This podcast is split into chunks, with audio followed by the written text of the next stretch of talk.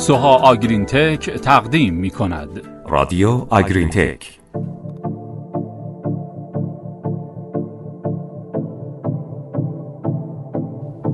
به نام خدا. سلام شنونده های خوب رادیو آگرین تک حالتون چطوره؟ این شما و این هم پادکست سی و پنجم گروه علمی کشاورزی محسنیان.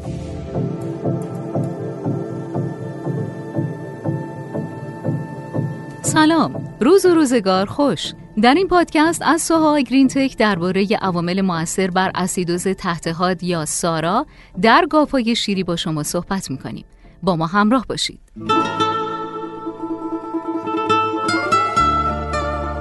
سلامت شکمبه موضوع مهم و حیاتی در حفظ عمل کرد و کارایی گاوهای شیریه امروزه در تغذیه گاوهای شیری از کنسانتره زیاد برای تأمین انرژی استفاده میشه و این موضوع به خصوص در ایران شدت بیشتری داره. در واقع در ایران به خاطر کیفیت پایین و قیمت بالای علوفه و کمبود علوفه دامدارها ترجیح میدن که از کنسانتره بالاتر در تغذیه گاوهای شیری استفاده کنند که این موضوع سلامت شکمبه را به خطر میندازه و عملکرد شکمبه و نهایتا عملکرد دام رو تحت تاثیر قرار میده.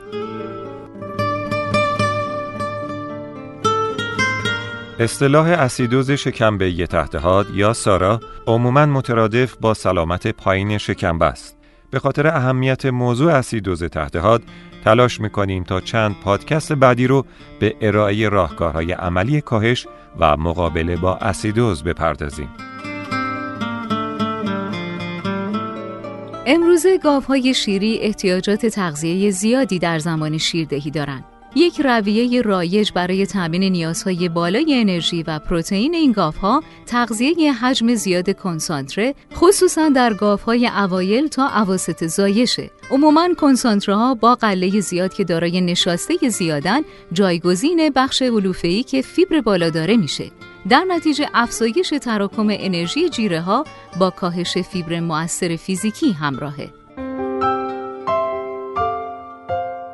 زبلی و همکارانش در سال 2012 گزارش کردند که فیبر مؤثر فیزیکی برای تحریک نشخار و جویدن و همچنین تولید بافر بزاق، تحرک شکمبه و مخروط شدن مواد خوراکی و حفظ عملکرد میکروارگانیسم های شکمبه لازمه.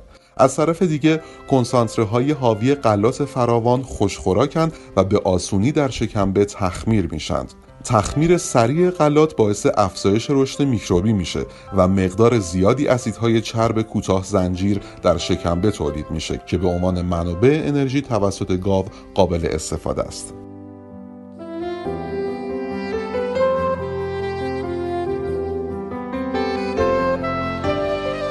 استیل و همکارانش در سال 2011 گفتند که تولید زیاد و سریع اسیدهای چرب کوتاه زنجیر نسبت به تولید بافر تعادل و تنظیم اسید و بافر در شکمبه رو به هم می‌زنه. به خاطر اینکه اسیدوز تحت حاد عمدتا علائم حاد مشخصی نداره تعریف و تشخیص اون نسبتا سخته.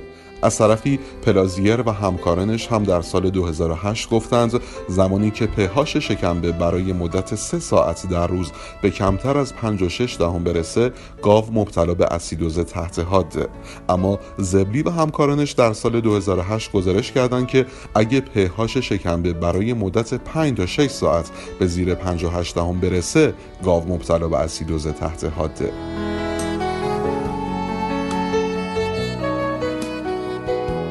محققین زیادی در ده سال گذشته به این نتیجه رسیدن که گله هایی که از اسیدوز تحت حاد رنج می‌برند احتمال بیشتری داره که به بیماری هایی مثل جابجایی شیردان، کبد چرب، لنگش، ناراحتی های کبدی و سندروم گاو زمینگیر مبتلا بشند که تمام این بیماری ها هزینه های زیادی رو به دامدار تحمیل می‌کنه.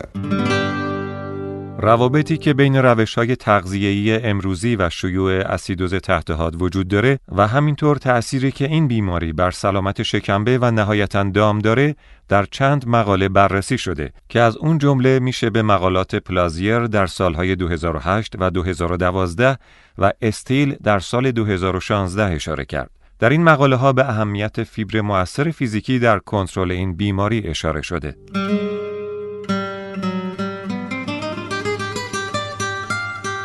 حالا جالبه بدونین فرضیه فیبر فیزیکی مؤثر خصوصیات فیزیکی و شیمیایی خوراک رو ادغام می‌کنه و یک ابزار عملی برای برآورد اثر بخشی فیزیکی جیره توی شرایط مزرعه فراهم می‌کنه. علاوه بر میزان فیبر مؤثر فیزیکی جیره، زبلی و همکارانش در سال 2012 گزارش کردند شیوع اسیدوز تحت و شدت اون به عوامل دیگه‌ای در جیره مثل سطح نشاسته و میزان ماده خشک مصرفی هم بستگی داره.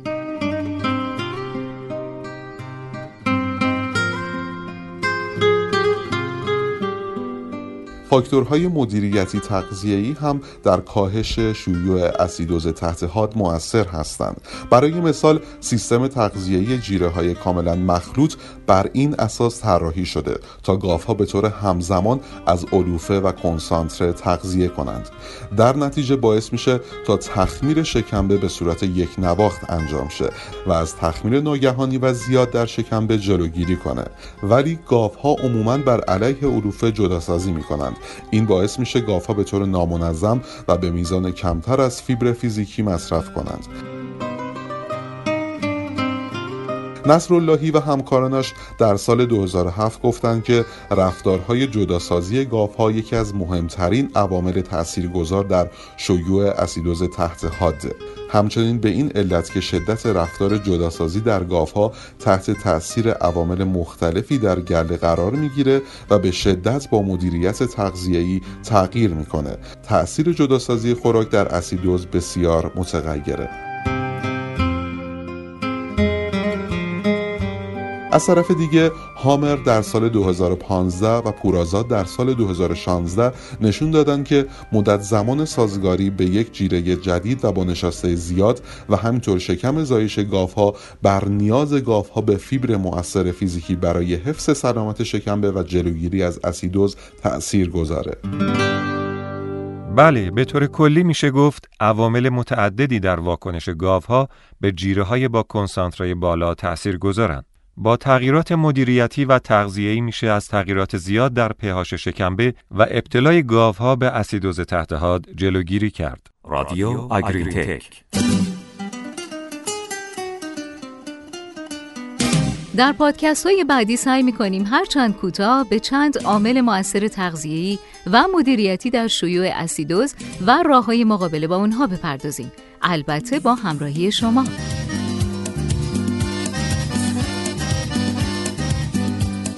و ما نکات کلیدی پادکست این هفته رو با هم مرور کنیم. اسیدوز تحت حاد با توجه به سیستم تغذیه‌ای در ایران یه مشکل عمومی در گله هاست. گاوهای مبتلا به اسیدوز مستعد ابتلا به بیماری های دیگه مثل لنگش و غیره هستند. همینطور عوامل مختلفی بر شیوع اسیدوز تأثیرگذار هستند که از اون جمله میشه به میزان فیبر مؤثر فیزیکی جیره میزان نشاسته جیره، ماده خشک مصرفی دام، رفتار جداسازی دام، مدت زمان سازگاری به یک جیره و نهایتا شکم زایش ها اشاره کرد.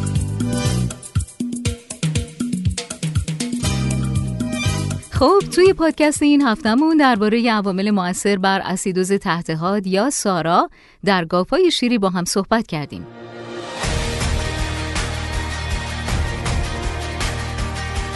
سپاس از همراهیتون با این برنامه. شما رو تا شنبه بعدی به خدا میسپاریم. با آرزوهای خوب. خداحافظ.